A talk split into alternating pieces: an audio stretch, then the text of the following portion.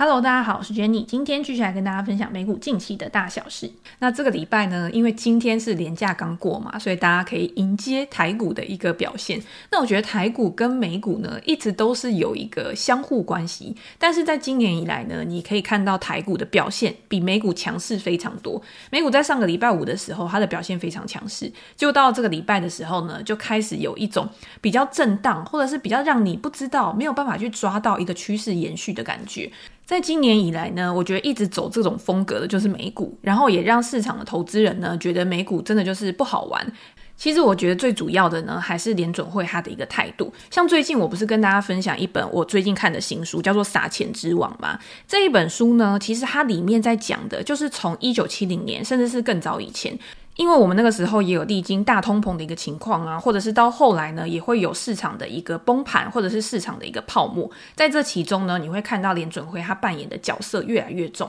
那扮演的角色越来越重，再加上这个角色呢，基本上是没有办法被监督的。你会看到他常常去国会啊，或者是常常去一些听证会去被质询。但是呢，联准会它基本上是一个独立的机构嘛，所以在这里面的所有决策者呢，他的一个投票，或者是他对于未来的一个看法，甚至是他内心的一个中心思想，他就是会去影响到未来他在做货币政策的一个决定的时候，非常重要的一个依据。但是大家也知道，其实人他就是没有办法去规避人性的偏误。今天一般人呢，他其实也有人性的偏误，他可能会受到某一些因素的影响。我们在做投资决策的时候呢，你有可能听到了什么样的消息，你有可能你朋友跟你说了什么，你就去改变你自己的一个想法。那决策的官员，当然他也不可能去规避掉这样子的一个情况嘛。他今天还是有可能呢，会因为外在因素的一个影响，或者是他可能会去想说，外界对他的看法是什么。他从以前呢，他这个学术的历程上面，他信仰的是哪一个学派，这都会去影响到他未来在货币政策上面的一个施行，或者是他在做任何决定的时候，他也有可能会受到其他人的影响。所以我自己在看这一本书的时候呢，其实你会知道这一连串的过程啊。第一个是你会发现，联准会虽然是一个中立的机构。但是它里面的运作模式呢，它会提到很多的细节，譬如说联准会官员的一个互动过程啊，又或者是他在讲 Bernanke 伯南克，他在二零零八年、零九年，甚至到一一一二年的时候，他不是做了很多轮的 QE 吗？在这个中间的过程当中，本来呢，大家可能是很赞成说你今天用 QE 去救市的，到了后来呢，大家会发现说 QE 感觉好像是一个非常重的一个吗啡。它打进去了之后呢，你会看到短暂的一个效果，但是这个效果呢，它并没有办法去延续到整个经济、整个社会里面，它反而是去毒后了某一群人。比如说，它在这个中间，因为市场上面非常的宽松，那大家知道通膨有两个嘛，联准会它其实很关注的是。物价的一个通膨，所以你会看到我们在看 CPI 的时候，我们在看 PCE 的时候啊，这个物价的通膨就是去决定它未来货币政策一个很重要的一个因素。但是其他呢，还有一种通膨是什么？资产价格的一个通膨。今天有这么多的钱到这个市场上面，那这么多的钱呢，它到底要流到哪边去？今天我们维持在一个零利率的时代好了，这个零利率的时代表示说，你今天你把你的钱放在债券市场，我今天要去找无风险的一个资产，我放到公债市场。可是我是赚不到钱的，所以说这个时候呢，商人他总会有一些对策嘛。你今天上有政策，下有对策，我就端出一些比这个利率还要高，至少你不会完全赚不到钱。但是呢，我可以从这里面赚到很多的手续费。那这些东西是什么？你就会看到很多包装的商品。这些包装的商品呢，包括可能用公司债啊，可能用一些比较不良的啊，或者是高收益债券呢，去包装成一个看起来好像很 OK，看起来好像很安全，然后可以提供你稳定现金流的一些资产。这个是其中一个，第二个呢，还有可能是今天很多的公司，它可能要做一些杠杆收购啊，它可能要发债。那他们在做杠杆收购的时候，它其实就是用一轮又一轮的融资，然后去扩大这个资产负债表。可是呢，它融到这些钱，它对整个经济社会或者是对整个就业，它有没有帮助？其实也是没有的。又或者呢，今天某一家公司，它在看到融资成本这么低的一个情况之下，它融资来之后呢，它去做什么？它不是去投资，它不是去增加它未来来的一个能力权或者是护城河，它是把它拿来回购股票。那回购股票之后呢，你今天是推升了整个资本市场的一个估值，可是你还是没有去增加就业，你还是没有对经济造成实质的一个注意。这个就是在这本《撒钱之王》这一本书里面呢，它其实透过每一个阶段，每一个阶段，譬如说从两千年的科技泡沫，或者是二零零八年的次贷危机，甚至到二零二零年的新冠疫情，我们都可以看到每一次的救市措施呢，基本上是更快而且更大。那在这个过程当中，你不可否认的是，他们联准会或者是整个政府官员，他们第一个目标一定是把经济整个救起来嘛，他一定不可能让经济直接去陷入非常深度的一个衰退，所以在这个时候，政策工具的使用就非常重要。可是这本书里面也有强调一件事情，当你在使用任何一个政策工具的时候，你第一个你要想到的是这个政策工具的有效性跟它的延续性，延续的效果跟延续的时间都要在你的考量里面。那第二个呢，就是这个货币工具或者是这个政策，它对于未来整个市场造成的影响。今天你进场了以后呢，你还要想的一件事情就是出场嘛。这个跟我们投资其实也很像啊。你今天在进场的时候呢，你就要去想说，我到时候我的出场机制是什么？如果这样的一个态势发展不如我的预期的时候，我应该要做什么样的事情？可是呢，通常在政策实施的时候呢，他们都会预想一个很美好的结果。做出很漂亮的简报，然后告诉你说，哎，这个政策实施了之后呢，它可能会花多少钱，它可能会提升多少的一个经济成长，它会降低多少的失业率。可是真的实施以后呢，通常跟这些简报上面的数字都会有很大的一个落差。这个落差呢，有可能是它政策的效果不如它的预期。我觉得这个是情有可原的，因为你永远不知道未来会发生什么事情嘛。但是这个落差还有一大部分呢，很重要的影响因素是什么？就是当你这个政策，当你这个钱撒出去的时候，你没有办法去控制接收到这些钱的市场，它会做出什么样的事情？人都是不理性的嘛。其实我们在学，我们在看很多的书的时候就知道，你今天你拿到了这些钱，大家会想说，哦，我要去把这些钱要怎么样？做更有效的利用。当市场上面整个充斥了钱，当市场上面所有的资产价格都因为这么多钱而被推升的时候，我当然要从这里面去分一杯羹啊。所以就演变成，我觉得很像之前 Robert Shiller 讲的非理性繁荣。他说，非理性繁荣其实也是一种投机泡沫嘛，而且这个投机泡沫呢，就是一层又一层的泡沫去堆叠起来的。一开始可能只是有某一群人，他可能对推升某一些资产价格，他从中去获利了。你想嘛，假设隔壁的老王呢，隔壁的老李都在这一波的大多头里面赚了很多钱。而你呢，就死守着你自己的现金。你这个时候心里也会想说，如果我今天跟他们一样把钱投到里面的话，我现在可能也是一个亿万富翁。所以这个时候，大家就是看到眼前的获利，大家会觉得说这个行情会持续的上涨下去，而去把自己的钱投入到市场上面。可是你没有想到的是，这个泡沫终究有一天会破掉。当这个市场没有再有那么多的资金去推升这个泡沫，去买入这些相关的资产的时候，会发生什么事情？而且这个崩盘呢，是非常快的。当市场涨得越高的时候，这个崩盘的速度或者是它下滑的一个幅度，其实也会更大，而且是在你意料之外的，因为它这个时候它也会更脆弱，随便一个因素或者是随便一个事件，都有可能会造成市场的一个破灭。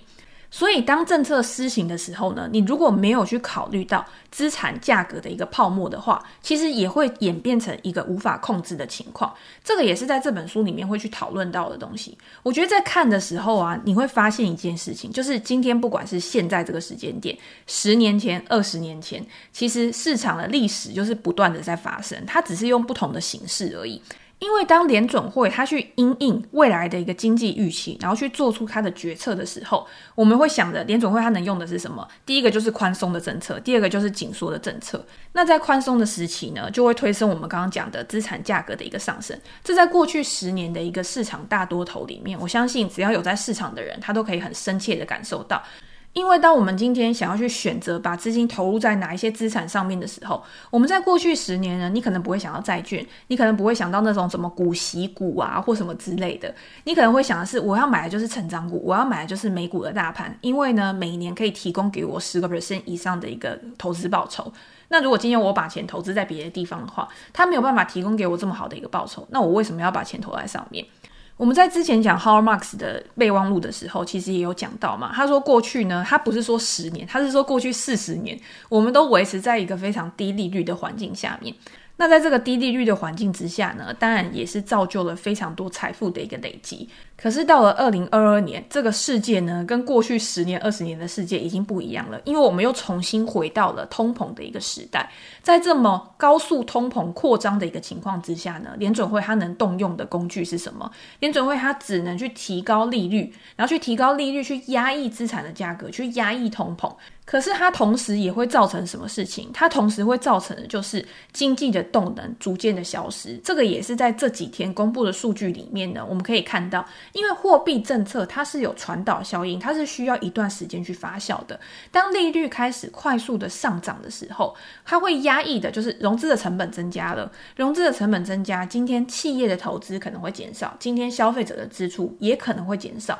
裁员的情况越来越普遍，一开始可能只有某一些公司在裁员，可是你会发现这件事情呢，开始有越来越多的公司，不管是大型公司、小型公司，都因为节约成本去做裁员的一个动作。那今天裁员又会去引导到消费者他的所得下降，然后对经济又引发更大的一个冲击，才会让我们现在其实聚焦的已经不是通膨这一块了嘛？我们现在聚焦的是未来什么时候会经济衰退，经济衰退的幅度会有多大？今天是大型的衰退呢，还是只是微弱的衰退？之后又会重回到原本正常经济成长的轨道？这个东西都是不确定性的，连联准会呢，它都没有办法去预测。我觉得在这本书里面呢，为什么我觉得它很值得一读的原因，是因为它会去把很多的细节用叙事性、故事性的方式去描述给你听，让你知道在他们联准会官员的互动过程当中，他们是怎么样去做决策，他们的思维逻辑是什么。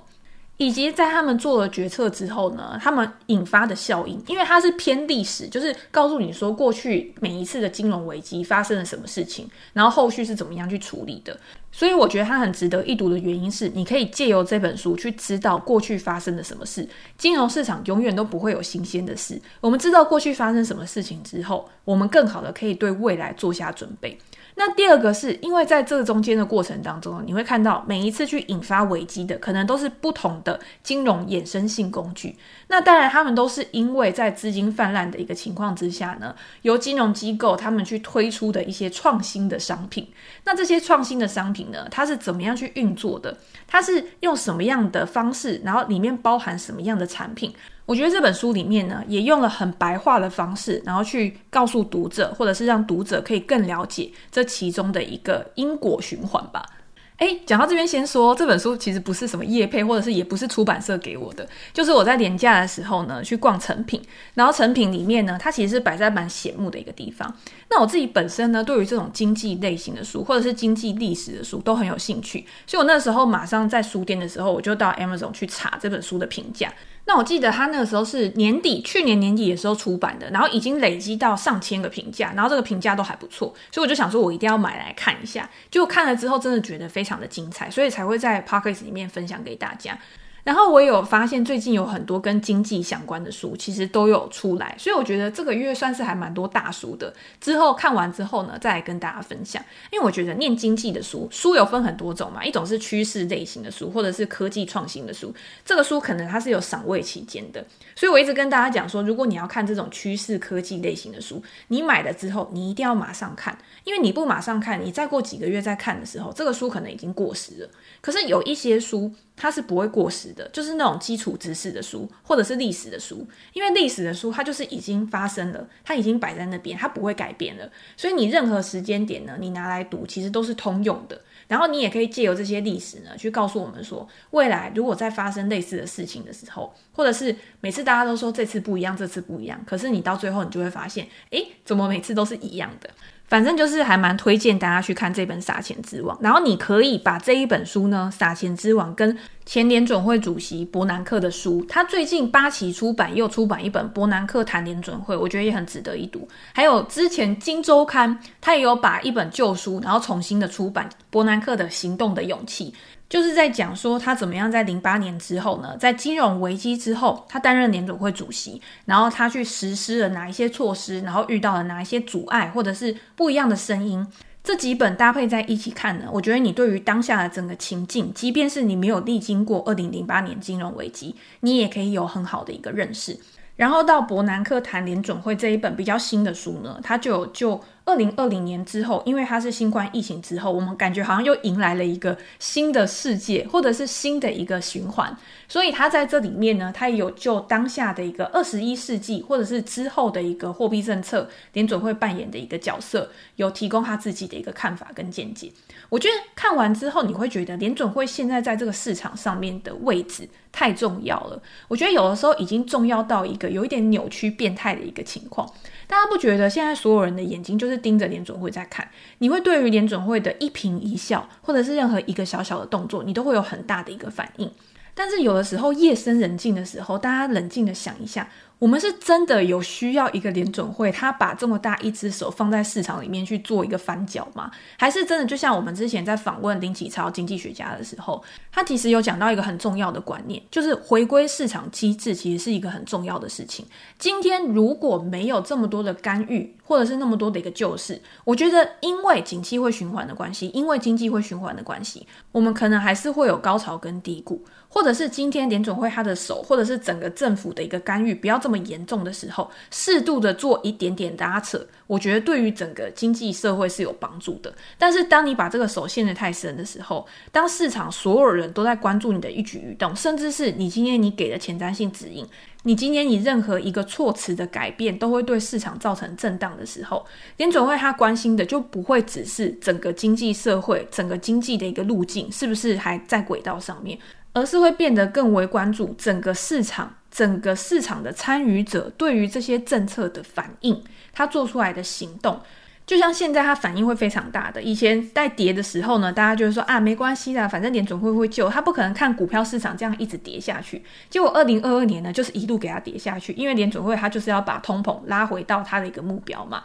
在这样子的一个情况之下呢，就会让市场变得更有不确定性，而且我觉得会是一个更波动，然后风险更高的一个市场。我觉得也不一定好啦，但是当然，我觉得每一个执政者或者是每一个政策的决定者，他都有他自己的一个考量。我觉得身为一个投资者呢，你没有办法去改变决策者，你只能改变你自己。所以又回到了我们以前常常讲的，你今天不要去想你不能控制的东西，你应该要想的是你可以控制的是什么？你可以控制的是你要把你的资产分配在哪一些资产类别上面，你的下档风险是多少，然后你的风险报酬比有没有很好的去做一个衡量？你有没有额外的现金流可以去投入到这个市场上面，来决定你到底可以铺险多少，在现在的这个市场下。所以我觉得这些才是我们应该要去做的功课。然后呢，在做完这些功课之后呢，因为你也会去挑选你想要买的股票，你想要去挑选你想要买的资产，那你就可以借由这些基础的知识呢，去帮助你更好去评估资产的价值。资产的价值跟价格之间的差距呢，才是我们可以去获利的空间嘛。又或者是呢，你今天投入到 S M P 五百指数上面，你今天投入到大盘的 ETF 上面，你就是看好这个国家它未来的经济发展。那你就可能要用一个更长的时间维度去评估你自己的一个资产组合。我觉得就是依照你的目标，依照你的条件，然后去做最好的一个配置。那了解这些经济的动态呢，了解这些历史，只是帮助我们去扩大我们的能力圈，也可以更了解这个世界运作的一个模式。好，我最后再讲一个，我觉得这本《撒钱之王》很有趣的一点，就是他有提到。现任的联准会主席鲍威尔，他是怎么样去进入到联准会决策圈的这个圈子的？其实大家如果看这本书呢，你就可以看到他小时候，他从小呢其实就是生活在一个家境还蛮优渥的一个家庭里面，所以他在高中的时候，我记得书里面有讲到，他高中的时候呢，就是会有司机送他去上课，然后那个学校呢，其实也是比较特别的，就是你在那个学校，你除了可以学到基础知识之外呢，你还可以有很多的户外活动吧，然后你在那个学校呢，你也可以去认识很多的其他人，然后你的人际关系啊，你要怎么样去应对进退。他在他的生长背景里面呢，其实都是奠定了一个很好的基础，帮助他在日后呢，在职场上面，或者是甚至他到联总会里面，他到决策权里面，奠定了一个很好的一个发展。那在他后来求学过程之后呢，因为他念的其实不是跟财经相关的嘛，他是念法的，所以他一开始的时候呢，他当然是从事跟法律啊相关的一个工作。可是呢，就是非常的因缘际会，甚至是我觉得非常凑巧的一个巧合吧。他后来就到了私募基金去上班，然后也是非常知名的凯雷集团。那到了凯雷集团之后呢，因为他的法律专业，所以帮助他们在做合并收购啊，在签合约的时候。加上他非常冷静，然后非常的从容应对的这个性格呢，所以帮助他在这个工作上面，在这个岗位上面呢，表现得也非常好。后来呢，因为凯雷集团的合伙人就跑去了担任政府的一个职位吧，好像是财政部长还是什么的。那他当然非常相信鲍威尔的能力、专业跟他的个性，所以鲍威尔就因此呢，进入到了这个政治圈、政治界里面。那在后来呢，也被提名到进入联准会的这个理事会的一个成员。那就过去鲍威尔的一个经历来讲呢，其实我觉得他跟一些经济学家或者是有经济学博士的学位啊这些专业的不一样。里面其实有提到，就是在联准会里面啊，常常会用一些可能专有名词啊，或者是他今天是经济学的博士，然后他会利用很多的技术艰涩的语言呢，然后去可能贬低一些他没有这样背景的人，然后告诉你说啊，其实你是不懂啊或什么。之类的，可是鲍威尔呢，因为他在私募集团工作过，加上还有法学的背景，加上呢，他其实很了解，就是在衍生性商品这一类呢，你今天你的联准会的货币政策，它会造成什么样的结果？它会带来什么样的一个反应？连锁效应。所以他在这一块，他是有他自己的一个专业，而且他是非常有实务经验的。这个也可以说是他在进入到政治圈里面的，我觉得一个优势吧。所以你今天我们换到现在的角度来讲，因为我刚刚只是稍微描述一下它里面讲的一个过程。今天鲍威尔他已经变成联准会主席，现任的联准会主席，相比于过去，我觉得他扮演的角色，甚至是他肩负的责任，又更重更大了。他要怎么样去做决策？他要怎么样去让这个市场真的可以像联准会的目标一样，就是维持金融的一个稳定？我觉得他应该也要有他自己的一套思维逻辑，或者是他在心里面应该也会有一套。这个措施它会引发的一个成长路径、发展的一个路径，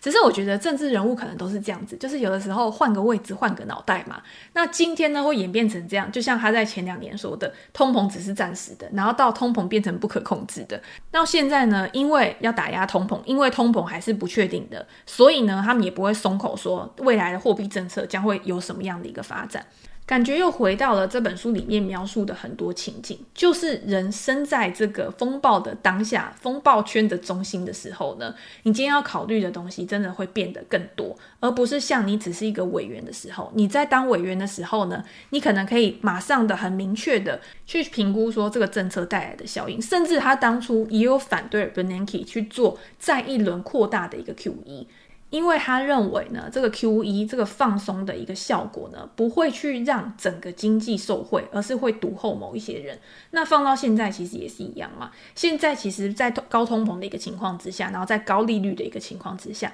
其实受害最大的是谁？其实一定也是小老百姓，因为我们在融资成本又增高，然后我们的收入、我们的消费能力又没有办法更好的一个情况之下，我们一定也会更变得更保守，或者是我们在资本市场也没有办法捞到好处的一个情况之下。也不会有什么所谓的财富效应，那这样子未来到底要怎么办？其实有时候想一想呢，也是有一点感慨。好，那今天呢，就先跟大家分享到这边。本来只是想要稍微介绍一下这本书，因为觉得说大家如果直接去看这本书的话，一定会更有收获。但是聊一聊呢，突然就比较嗨一点，就想说，诶，那我再聊一下，就是我看完这本书之后呢，有什么其他的想法啊，或者是我觉得比较有趣的地方。那今天呢，就先跟大家分享到这边。如果大家有任何的想法，或者是想要讨论的主题的话，也欢迎留言给我评价。我们在之后 Podcast 可以再拿出来跟大家做一个分享。那今天就先这样喽，拜拜。